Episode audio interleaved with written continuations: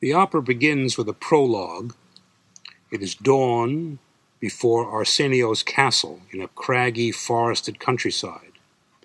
The Capocaccia, or huntmaster, sends his hunters forth to seek the morning's prey. Arsenio, a wealthy young nobleman, comes out of his castle prepared for the chase. His mistress, Margarita, still in her nightdress, enters. Arsenio sends the Capocaccia away, saying that he will join the hunt shortly. Margarita tells him that she has had a nightmare, forewarning danger. But Arsenio laughs off her fears. She is happy there, isn't she? Arsenio asks. Surely, she answers, but she misses her father. She tells of her sorrow at the death of her mother and her misery at having been subjected to the cruelty of her stepmother.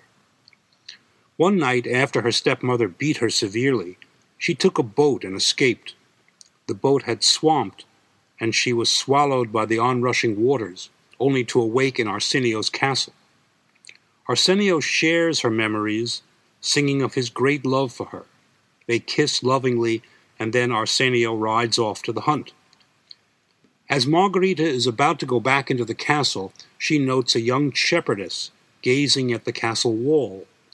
She approaches the girl, who is called Chiarella. She responds sullenly that she had been seduced and then abandoned by Arsenio before Margarita came to the castle. Chiarella's brother suspects what has happened, and she fears for Arsenio's life. But Margarita can only say that Arsenio loves her only. But Chiarella warns her that she may be Arsenio's next victim. Margarita simply won't believe this and tells Chiarella to leave. God who sees and judges, says Chiarella, leaving the pronouncement unfinished. Margarita goes back into the castle. Horns announce the return of the Capocaccia, followed by other huntsmen, all alarmed. Servants hurry from the castle as a group of hunters enter, bearing the body of Arsenio. To the servant's plea for an explanation, one of the hunters says that his death is a mystery. As the hunters were leaving the valley, Arsenio had ridden along into a grove of trees. The hunters heard him cry out, then they discovered his body. Margarita enters in hysteria, recalling her prescient dream. She gives way to her grief and then orders the servants to comb the countryside for Arsenio's assassin. A group of penitents passes by carrying a large cross and chanting a hymn. For a moment, the penitents calm Margarita, but seeing Arsenio's dead body, she succumbs again to profound grief as the penitents sing, The enemy is confounded by the force of the cross. And so ends the prologue. Act 1 begins in the square of a rustic village in Laviano. It's a snowy Sunday morning in winter peasants and shepherds enter the village church for Mass. Margarita enters dressed somberly and pauses in front of her father's house. Uberto, a young nobleman and friend of Arsenio's, calls to her. He has searched for her since he heard about Arsenio's death. He tells her that Arsenio's assassins, Chiarella and her brothers, have been captured. Although they protested their innocence, they were convicted and condemned to death. Uberto wants to know why Marguerite is there. She tells him that she seeks forgiveness from her father and stepmother, but he warns her that she will surely suffer much humiliation if she tries for reconciliation. If she returns to palaces and pleasures, all doors will be open to her. Margarita rejects Uberto's advance. She has already suffered and still does, but she must try to convince her father to pardon her. Uberto leaves after telling her that if she ever needs help, she can call on him. Margarita's father now appears. She rushes to embrace him, but he seems afraid. He asks her what she wants. When she tells him that all she wants is her father's pardon, he calls her a liar.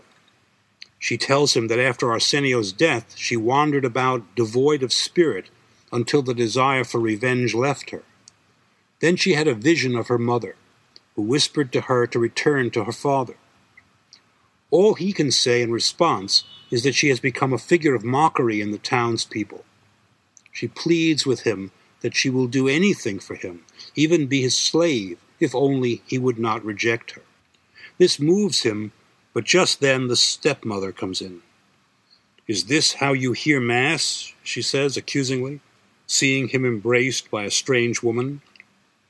When Margarita identifies herself, the stepmother can only heap insults upon her. Again, Margarita pleads for her father's pardon, but at the intervention of the stepmother, her father slinks back into the house. Now alone, Margarita despairs, calling for her mother's help. Then suddenly, as if her mother was speaking to her, she says, Margarita, do not throw away the jewel, the beauty of your glow. There will be light, a pardon, a pardon of love. The Mass ends, and the villagers leave the church. Margarita's old friends spurn her. Yet her sincerity begins to win over the village women, even though the men urge their wives and daughters to leave her be. Now the stepmother returns and warns that Margarita will corrupt anyone who feels sympathy for her. As the villagers leave, reviling Margarita, the stepmother enters the house in triumph. Uberto returns to comfort Margarita, reminding her of the forgiving treatment Christ gave to Magdalena. He urges her to come with him to Cortona, and she accepts.